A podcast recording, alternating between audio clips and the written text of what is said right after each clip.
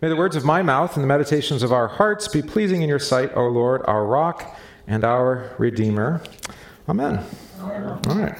So, um, I mentioned it in church before church, but if you didn't catch that, what we're going to do this year is uh, actually give you an appreciation of the liturgical life of, of the church. Our liturgy, as we as we practice it, is actually predates Lutheran by at least a thousand years, if not large elements of it, even pre, go all the way back to the time of uh, the psalmists and the prophets. All right. So um, you you are actually part. You're in a stream of tradition that spans thousands of years. Maybe you don't know that. Um, and certainly over the last, I don't know, 50 years or so, there's been a, a trend in the Christian church towards novelty. Like, let's do something new and different every week. Um, but as you know, novelty can get a little bit fatiguing after a while.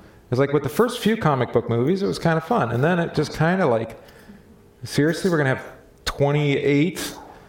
And then they're all, every character from every movie is going to together in, in another movie. No, it can't even be another movie. It has to be two movies because it's so big, because there's so many characters, and we have to let all their stuff, yeah. And then it's just like, then everybody's just like, okay, enough. But we need a breather from this because it's just, it's too much, right? So that's the problem with novelty. You're always trying to do something bigger and better than last time. And then eventually you hit a ceiling where it's like, maybe we should just go back to doing things that are kind of boring in a way, you know? Nothing new under the sun. Yeah. No, and novelty is it's actually in the history of the, wor- the worship life of Israel. They had the same problem. They would, they would hear God's word read, and then eventually they'd be like, let's listen to other things. And then they'd be like, there's a thing called God's word. Yeah, it's Nehemiah, the king, you know, or was he the priest? Nehemiah, whatever. Nehemiah finds the book of the law. That is Moses, Genesis, Exodus, Leviticus, Numbers, Deuteronomy. They had misplaced it. They lost their Bible. I know, it seems incredible, right? And so then the whole nation weeps and they're mourning as they're hearing it, and like, we had no idea that God had told us all these things. That's how bad it can get. It's right in the Bible, so yeah, he does warn you, right? Uh, these are Kriegers, right? Yeah, welcome. Guess. Kind of guess. We're just, we're, we're, we're just uh, returning. Returning guess? I don't know what that is.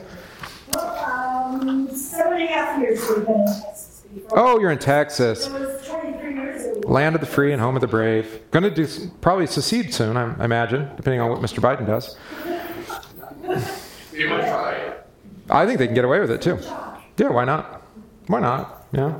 Um, so the liturgy, every liturgy, almost every liturgy that we have in the church. By the way, liturgy just is the word for. It's actually can just be translated worship, but it actually means regular, consistent worship. So when we say liturgy, it means the things that we do consistently, week in, week out, or day to day. Right? So you probably have a liturgical life to your normal day to day life, not necessarily worship, but you get up every morning, you'll probably do the same sort of things each day, unless you're retired and you're kind of lazy, right? Yeah, you know what I mean. Now I'm picking on you, right? But like if you have a day job, right? You get up, you do the same thing, you have a habit, you do that habit. It doesn't make any of those things less valuable just because you do them every day, right? They're always. It's actually the routine um, gives you an order and a structure to your day that ends up being actually discipline, and discipline that's for your benefit, right? Um, and so God's word is actually meant to be part of your daily discipline and life. You can read about that in the annual report next week, because I, have, I have a letter in there about that. But uh, even what we do in, in church on Sunday is meant to be pretty regular and consistent, but then there's, as I describe it, there's variation within the consistency. Does that make any sense? Yeah, there's variability between. So the large framework of everything, like we've been in service for that setting, and so the words and the music to those parts stay the same every week. But the psalm, the hymns, the readings change, and the sermon, of course, which follows the readings. Right? So there's the consistent pattern, which is great for children, by the way. I'm very sensitive to this because not these folks; these folks are fine, but you know the little ones. If things are not consistent, they don't know what to do. And church, you don't want your you don't want the kids like not knowing what's going to happen in church, because then they they also you don't know what they're going to do in church. Um, but if they know kind of roughly the length of things and when things happen, like you can perceive this with Naomi, who's nonverbal. This is Leah, Naomi's her big sister, right?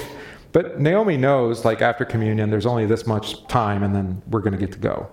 And if things go on after communion, it does not go well, right? Because she's ready to leave. All right, so, so pattern and, and, consistency is good. The day school um, teachers know this, right?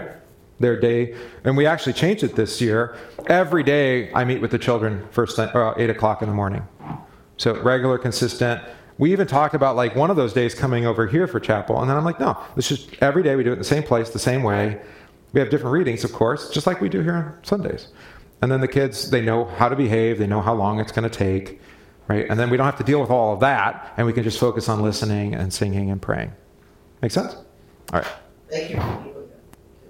Yeah, we, to be honest, it was out of frustration. um, well, no, with the, actually, no, with the teachers.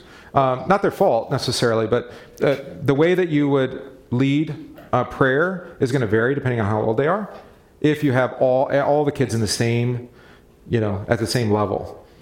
Uh, and so, especially with the younger kids, they weren't getting some of the things that the older kids were doing because it was just too hard to maintain their attention and whatnot. But if they're with peers that are older, then they, they listen know, and they join in when they can. So then they get carried along. So that's one of the challenges with what I guess what we call progressive education, where you go grade to grade, is that you don't necessarily help each other in the way that you might. Like we in the congregation, we have young and old. Some of you are younger, some of you are, well, most of you are older. Here's some younger ones. We're like missing a generation in here. Where are they? Right there. Okay, I guess I'm, I'm filling the gap. Where are the X's, Y's, and millennials?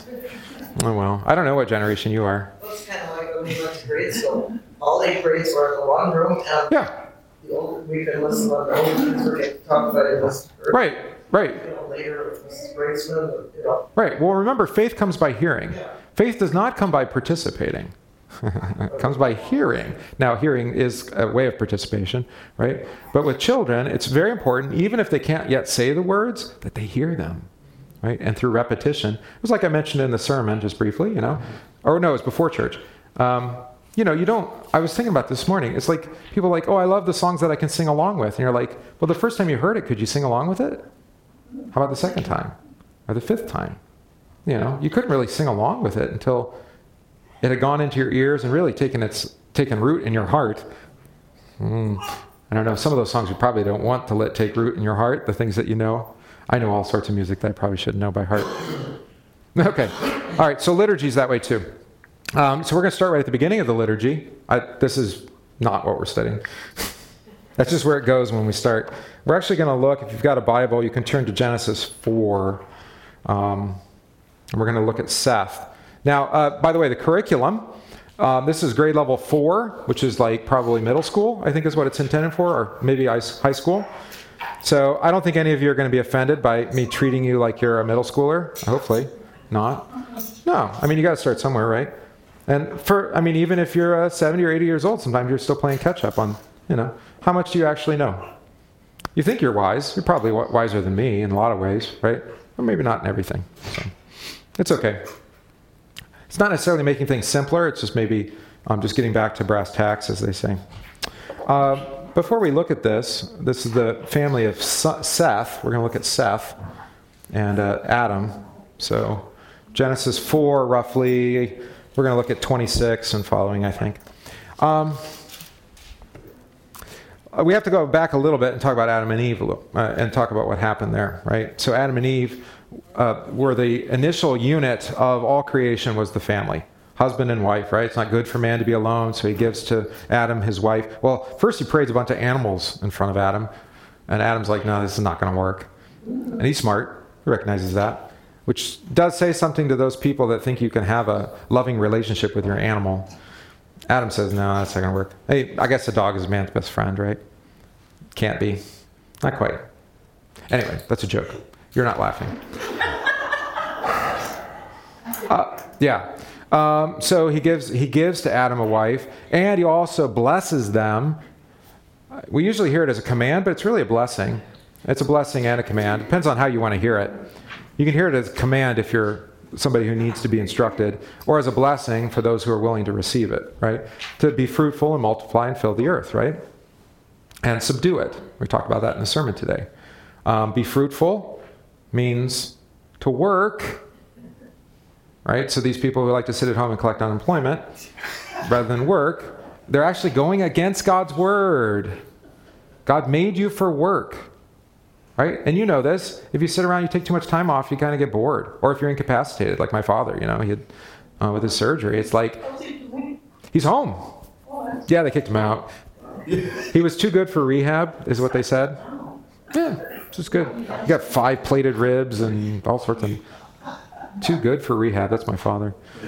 I think they actually wanted. Um, they just wanted to have beds free because they don't have enough rehab nurses. Because you know nurses are quitting and or staying at home, not working because they can. Whatever the case may be. You, men- you mentioned that we were retired. That's one word you don't find in the Bible. No, it's not in the Bible. I don't think you actually ever retire. That's kind of a side note. You just you just transition maybe. you know, your grandkids or whatever. Yeah. Yeah. Well, because you know, just sitting around playing shuffleboard is not exactly you're in Texas, not Florida. Sorry. Um, wrangling cattle. What do you do in retirement? I don't know in Texas. Go shoot things, I think, right? Not people, things. I like Texas. I like my Texan friends too. They have a free spirit about them, you know. This is good. Um, you're not native Texan, but you understand. Yes. Okay. Good. What were we just talking about? Oh, freedom. Da, da, da. Work. Right. Be fruitful and multiply. Multiply is fairly obvious what that means. I think. have children and fill the earth. Right. And then I guess there's some argument today whether we filled the earth or not. Um, mm, I don't buy the propaganda that we filled the earth. I don't think so. But there are those who say we do. Oh, there's this guy back about 100 years ago named Malthus. You ever heard of him? Yeah. Malthus's lie keeps getting repeated. Malthus said that we had already reached capacity, basically, and that we should stop having children because we're overpopulating the earth and there's we're going to run out of his his point was resources. We're going to run out of resources. And as as is proven since more than 100 years ago, um, we're pretty actually ingenuous about being good, you know, cons- conserving resources and finding new resources and being more, uh, you know, recycling and doing other ways of trying to stretch those resources as far as they go. I'm, I don't buy the lie that we're just, if we don't do something in the next, I don't know, whatever it is. Some of you have been hearing this your whole, like half your life, right? If we don't do something in the next five or ten years, the uh, the floodwaters are going to raise and Chicago will be underwater or something. I don't know, whatever. I don't buy it. You're, you're, you're too young. We, we were hearing we were all going to freeze. When we were. Oh, well, right. Right, because then it was global warming, and now it's just climate change. We don't know if we're going to freeze or thaw. I don't. Something's going to happen to us. All right, so anyway, we're going back to the beginning here. Be fruitful, multiply, fill the earth, and subdue it, meaning it is man's job actually to be, to have exercise godly dominion over creation. You heard that in the sermon, right? To be good stewards, right? But stewards, like a gardener, right? Adam was a gardener, right? Here's the garden, take care of it, right? So that means to prune, to harvest, right? It's there for them. And somehow we've lost sight of that. We think, well, you buy the rhetoric that we're like somehow like the invading species. We're like the carp in the, you know, in the river or something that's eating everything else. It's like, that's that's kind of dehumanizing in a way. All right, be fruitful, multiply, fill the earth. So that was the beginning. And then, uh, of course, uh, Eve said, you know what, God, your wisdom is not actually, we don't actually trust you, right? So we'd rather know about this thing called evil. We want to find out what that's all about. That was a wise move, right? You know, it was better, better to be naive, actually, and just live in faithfulness to God. But instead, she wanted to have her live apart from God. And Adam agreed with her. So that's why Adam gets all the blame, because he listened to his wife. Yeah, she was deceived. I, I know this is not a popular opinion that the, the woman's the weaker partner, but uh, it's right there at the beginning. And um, so sin comes into the world, and of course, it affects man and women differently, right? Women is pain and childbearing, and I would also argue child rearing. It's not fun raising children, sometimes painful.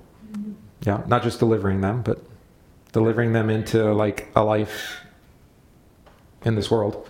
Sometimes you can't get rid of them. I don't know what's going on.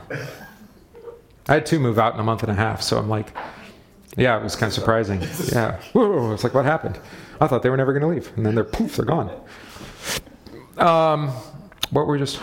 Sorry, I'm losing my train of thought here. Oh, uh, pain for Adam, of course, is to provide for his family was going to be difficult, and that the whole ordering of creation was going to be undermined. So animals were going to rebel against Adam and Eve, right? So now we have we have uh, you know predators that would seek to hurt and harm even us, right? Mountain lions, whatever you want to, mosquitoes, whatever it is. That's your.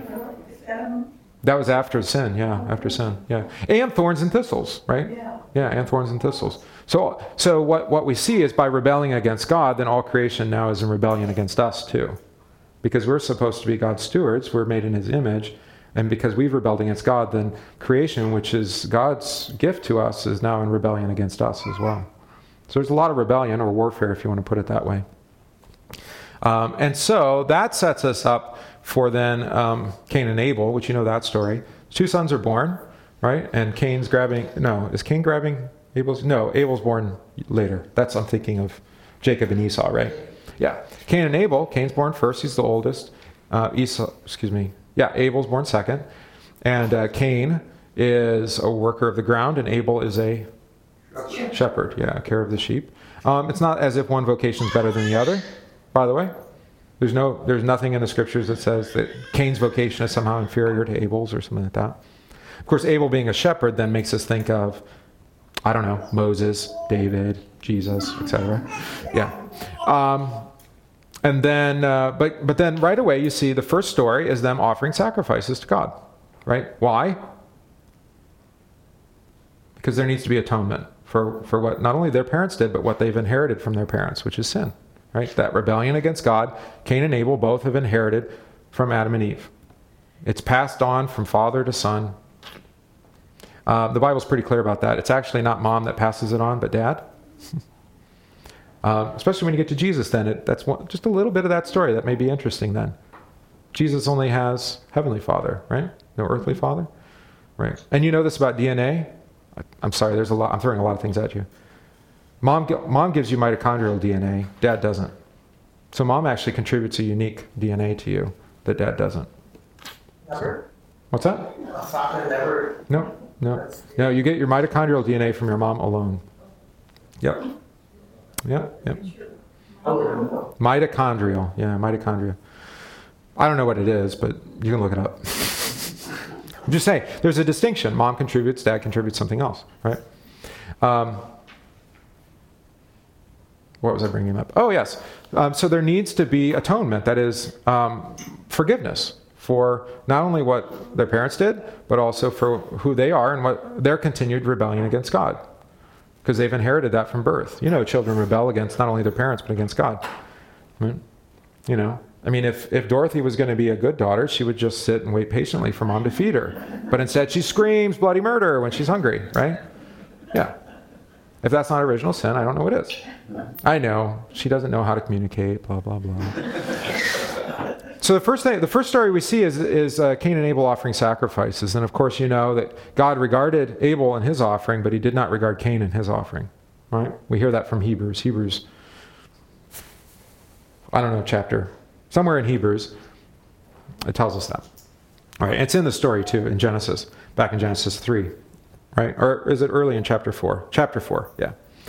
Um, the first part of chapter 4. And now Hebrews tells us it's because Cain did not offer his offering in faith, right? He was not giving a sacrifice to God for the benefit of receiving forgiveness of sins from God. All right? He was offering it, I think we could argue, at least Hebrews argues this, he was offering it as a service to God to somehow appease an angry God.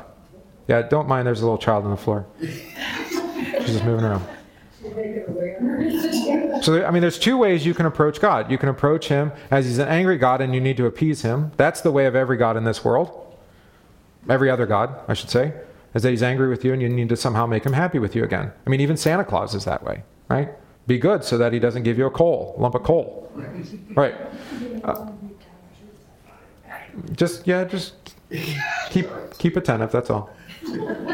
Um, whereas Abel didn't believe that he deserved God's forgiveness, at least according to Hebrews, but rather he offered his sacrifice um, in faith, trusting that God um, would give him um, that promised forgiveness that he had promised to Adam and Eve in Genesis 3, verse 15. We should probably look at that. So I'll just scroll up to it. right? Here's the curses, but right in the midst of the curses, there's that, that verse right at the top.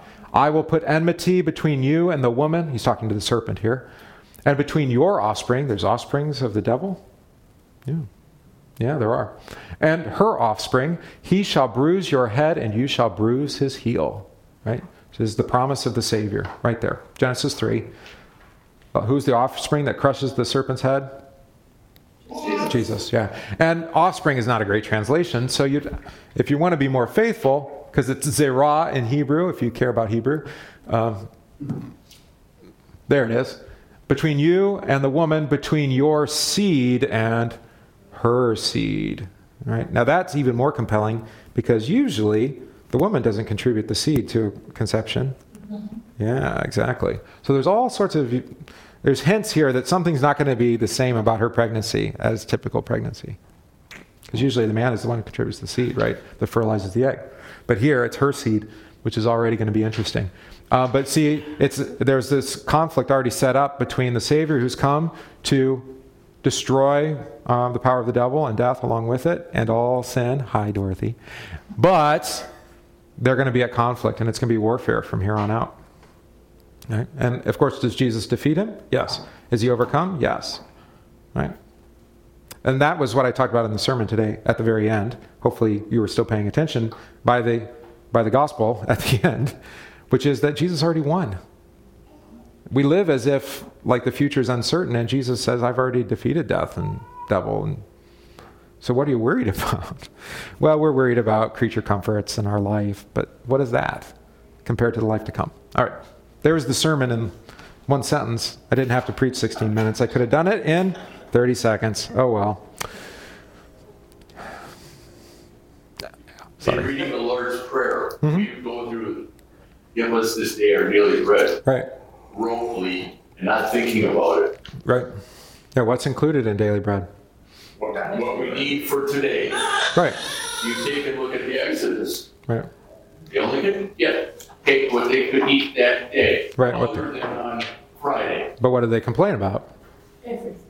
No, specifically. First, first bread, then the meat pots. They wanted to go back to the meat pots, which just sound terrible. I don't know. I guess it's stew, but when you translate it as meat pots, you're like, and were they really that great in Egypt anyway? I don't know. I don't know. Yeah, it's always food. It's always food. And maybe clothing and shelter, but it's usually food. It's like so predictable. I mean, if you have children, you get it. All right, so um, all this is all this is leading us then to Seth. All right, so let's talk. I, am not necessarily going to go word by word from the sheet. You can do that. I'm trying to find mine. Where did mine go? Here, I'm just going to take yours. All right. And so most of the liturgies that we begin, we start in the. Oh, Gabriel, you laughed. How'd you leave me? In the name of the Father and of the Son and of the Holy Spirit. Now you've heard, of course, that's God's name. It's the name given to you in your baptism. So when you begin, when we begin that way, we're remembering our baptism, which which then it's also uh, fitting for us to begin with the sign of the Holy Cross, which was put on our forehead and our heart at baptism, right? So you make the sign of the cross. I know you're saying it's Roman Catholic, it's not. Um, Lutherans have done it their whole history. Just American Lutherans are a little weird because we like forgot our history when we started speaking in English. You know, I'm not saying we should go back to speaking in German, but uh, let's not lose our history. But to invoke an invocation is simply to call on upon, call upon a name, right? So we invoke God's name um, as if it's kind of like a magic formula, I suppose, right? And that's how some people have heard it, but it's not. Is God actually tells us to call on His name in every trouble with prayer, praise, and thanksgiving, right? Call upon me in every trouble. I will. How's it go? And you shall glorify me. I forget the part in between. I shall hear you. I don't know, something like that. Call upon me in every trouble, right? Well, how are you going to call on him if you don't call him out by name? right? It's like at home. We just say, and just, I'm sorry, pick on mom here. You don't mind. Somebody take out the garbage. It doesn't actually work because nobody's going to do it. Exactly. You say, Leah, do the dishes. Gabe, take out the garbage. Right. You have to invoke the name, otherwise you don't know. They don't know if you're, t- you're talking to them or not. Right. So we call on God's name. That's how we start most of our services, especially divine service. Um, there's exceptions to that. Matins, Vespers, those start with Psalms, but all right. So uh, there's some situations where you might call on a name. You meet a new person, that person gives you his name. What else does the person give you when he gives us his name? What do you think?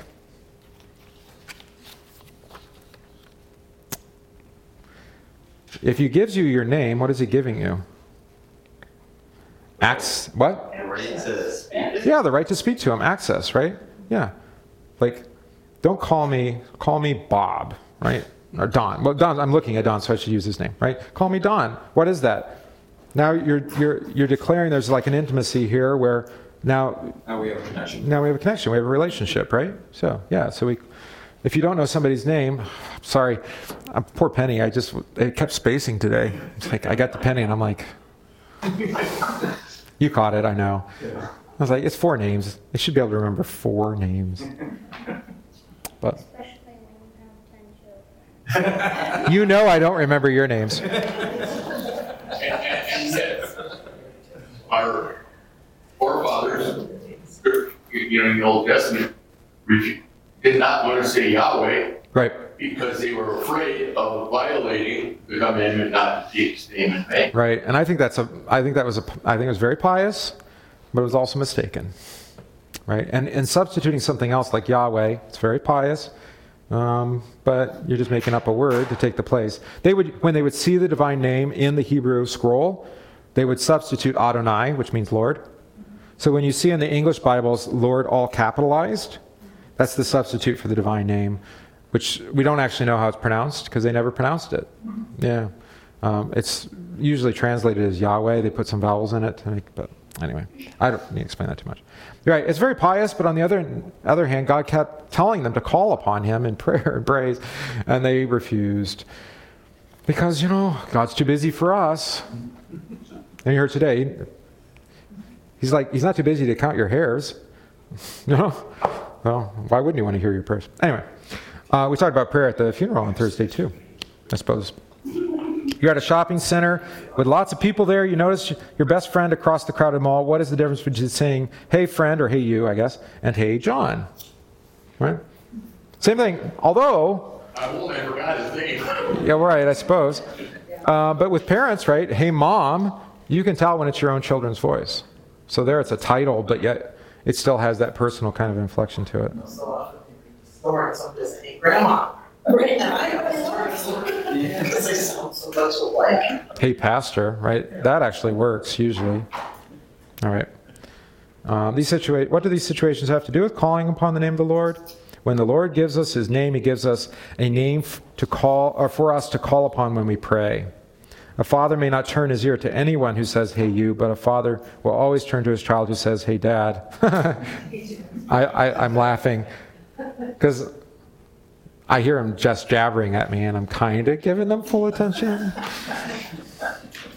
Different than our Heavenly Father, right? He acts the same way. When He gives us His name to call upon, He gives us more than just His name, He gives us Himself to call upon. All right, so we talked about Adam and Eve and sin, family of Seth. Turn the page. Um, I already walked you all through that. You can read it on your own. Read the story of Cain and his family in Genesis 4, verse 17. So I'll get it up on the screen there for you. Dun, da, da. All right. Abel's dead.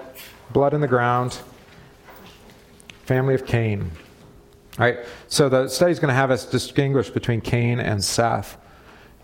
Cain went out from the presence of the Lord. Remember, he has a mark on him? A tattoo, a branding? Maybe it was the sign of the cross. It's a little speculative, but I like it. Uh, dwelt in the land of Nod in the east of Eden, which means he fell asleep all the time, right? he, nods off? Okay. And Cain knew his wife, and she conceived and bore Enoch. And he built a city and called the name of the city after the name of his son Enoch. To Enoch was born Irad, and Irad begot Mehujael, something like that, Jael. And Mehujael begot Methushael, and Methushael begot Lamech. Oh boy. We get to Lamech. Lamech's fun. Then Lamech took for himself two wives. That's new. That's not going to go well.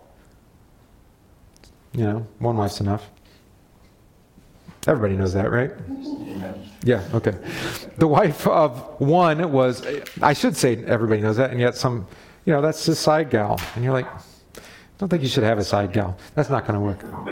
The name of one was Ada, and the name of the second was Zillah. And Ada, Ada bore Jabal. He was the father of those who dwelt in tents and have livestock. His brother's name was Jubal, and he was the father of all those who play the harp and the flute. Hence, jubilation. Ah, that's where it comes from. He was the father of all those who play the harp and flute. As for Zillah, she also bore Tubal-Cain, uh, an instructor of every craftsman in bronze and iron, and the sister of Tubal-Cain was Naamah.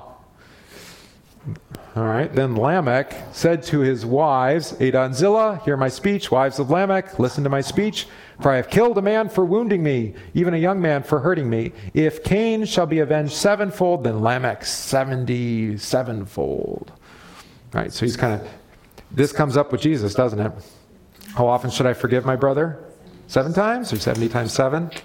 So he, that's the complete opposite of Lamech, who's like, vengeance upon Cain will be visited 70 times seven, you know, seven times against Cain, seven. All right.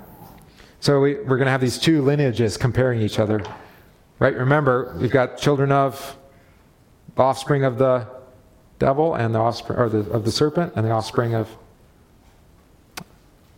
of the promise, right? So now we have the offspring of the promise. And Adam knew his wife again, and she bore a son and named him Seth.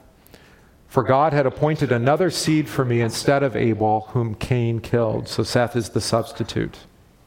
He steps in. Also, he's the third son. Three. Oh, Leah, look at Leah's face. Three, resurrection, right? Resurrection of the promise, because Abel was the inheritor of the promise, but then he was killed, so then Seth takes his place.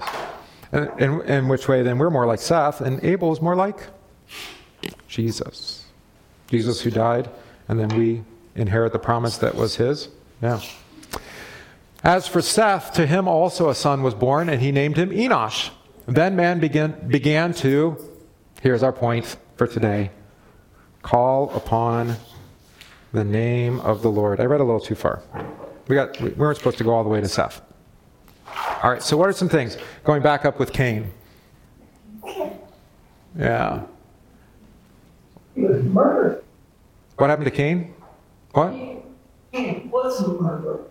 Cain was a murderer, right? He killed Abel. He was sent out of the garden. He was sent out of the garden, and yet he pleaded for mercy, and God showed him mercy and put a mark on him this, that he wouldn't be killed. That's right. So we already have mercy right away at the beginning of the story, uh, despite what Cain had done. Um, I, I know not everybody agrees, but I think it's forgiveness.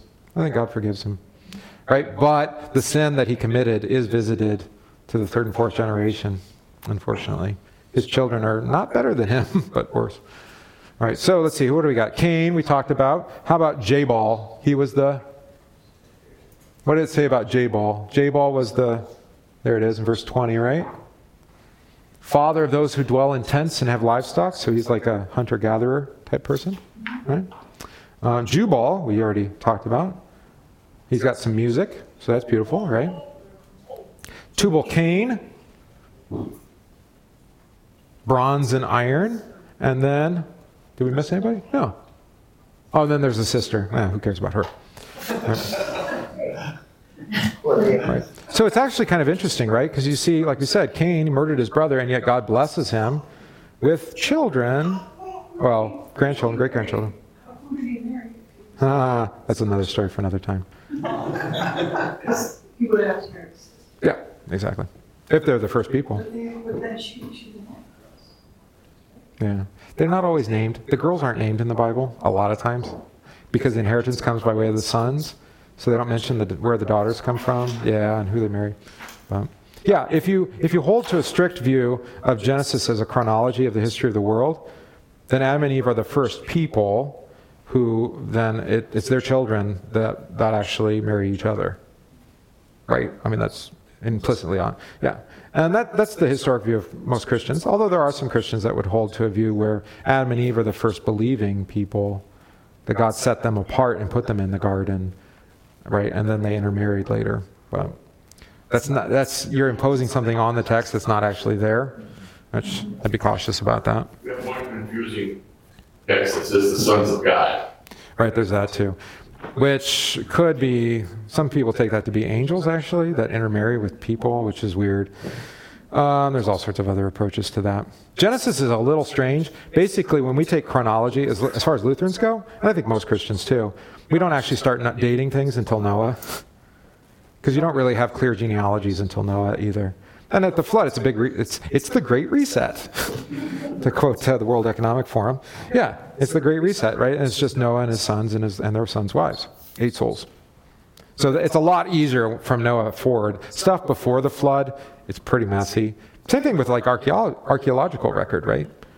Like before the flood, once you get even in the like geology, when you look at like uh, you know the fossil record, once you get past the worldwide flood, which you can find evidence of that throughout the world, then things are a little bit more linear time-wise. Before that, things are very different in different places in the world. It makes you wonder that if the flood wasn't also a pretty significant change to even things like the ecology of the world. Right? We know it didn't rain until then, right? So there's probably other things that were different too. It also, the flood also destroyed Eden. And it, well, at least made it so we could never get to it. It could be Atlantis, though. Well, Don't don't watch Ancient Aliens. I'm sorry. No, it's true. It's true. Well, and God had prevented us access to it anyway with the angel, but it's true. It would have been destroyed with that. And worldwide is kind of a question mark. People say, well, is that the known world or is it the actual entire world?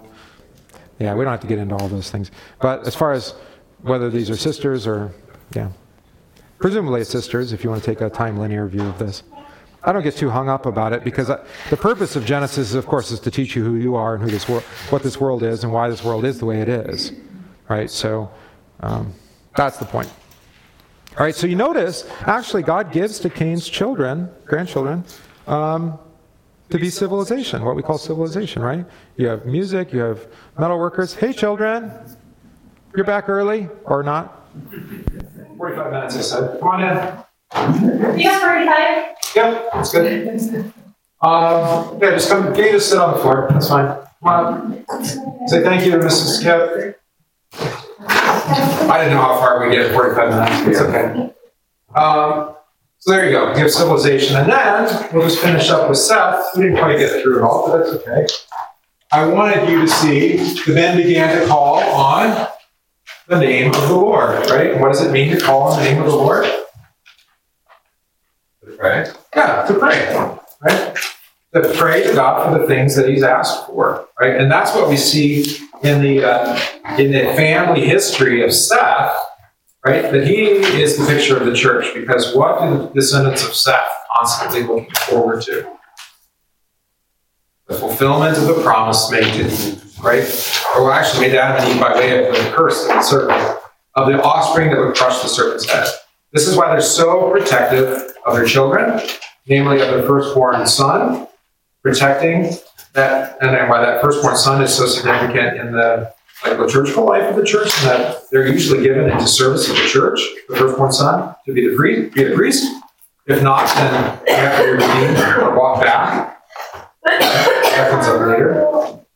Is because they're always looking forward to um, becoming offspring. It's also the reason you want to pick up another story here of why um, Pharaoh tries to destroy all the male offspring because he's actually attacking the promise of the offspring that would crush the serpent's head. So, He maybe didn't believe it, but No. he, he, he didn't want to take. no, you want to take a chance. Yeah, that's the same reason why Herod had all, all the sons of Bethlehem killed. He didn't want a king that would take his place. He didn't understand what kind of king Jesus would be, but it doesn't matter. He's attacking the promise made um, to Adam and Eve by way of curse to the serpent.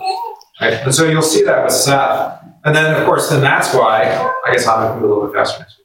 Um, I gotta figure out what 45 minutes is like. I figure you can do some of this on your own too. Um, is that that's why we start every day in the name of the Father, of the Son, and the Holy Spirit. Why? That the promise that was made to Adam and Eve, that was believed by Seth and his family tree, is the same promise that's been fulfilled for us in Jesus, which we received in Jesus, right? In our baptism, the name given to us there. Jesus is the fulfillment of that promise. offspring that would crush the serpent's head, which of course, um, trying to think. Oh, I was thinking of Mel Gibson movie, right, where there's the serpent in the garden. Anybody seen that one? It's been a long time. I only watched it once, and it's so vivid that I don't feel like I need to. This is pretty terrible too, right? But yeah, yeah, there's that bit in the garden where he actually steps on the serpent's head, which is it's poetic. It's not actually in the Bible, but it's a beautiful poetry. Right, because that's what Jesus came to do. Right? And it's been done, and so that's why we Oh, to your point about daily bread, it's the same thing with the name. Bob, right? No, Bob was the other guy. Your Bob too? We have two Bobs. We have probably more than two Bobs. Two Bobs, yeah? Because Mariah's husband's Bob too. All right, anyway. Bobs. Yeah, yeah, good guess, right? um, daily bread. Why do we pray for daily bread? Is guy going to give us daily bread? You heard the sermon today. You give bread to everybody, even without asking. Right? You can say that in the explanation. Because he gives bread to the birds and clothes to the lily. Of course you have daily bread. We don't believe it. That's the problem. Not that God doesn't do it, but that we don't believe it. You ask me this question at the post office? Why do we pray? Yeah, okay. It's the same, it's the same answer. Why use God's name?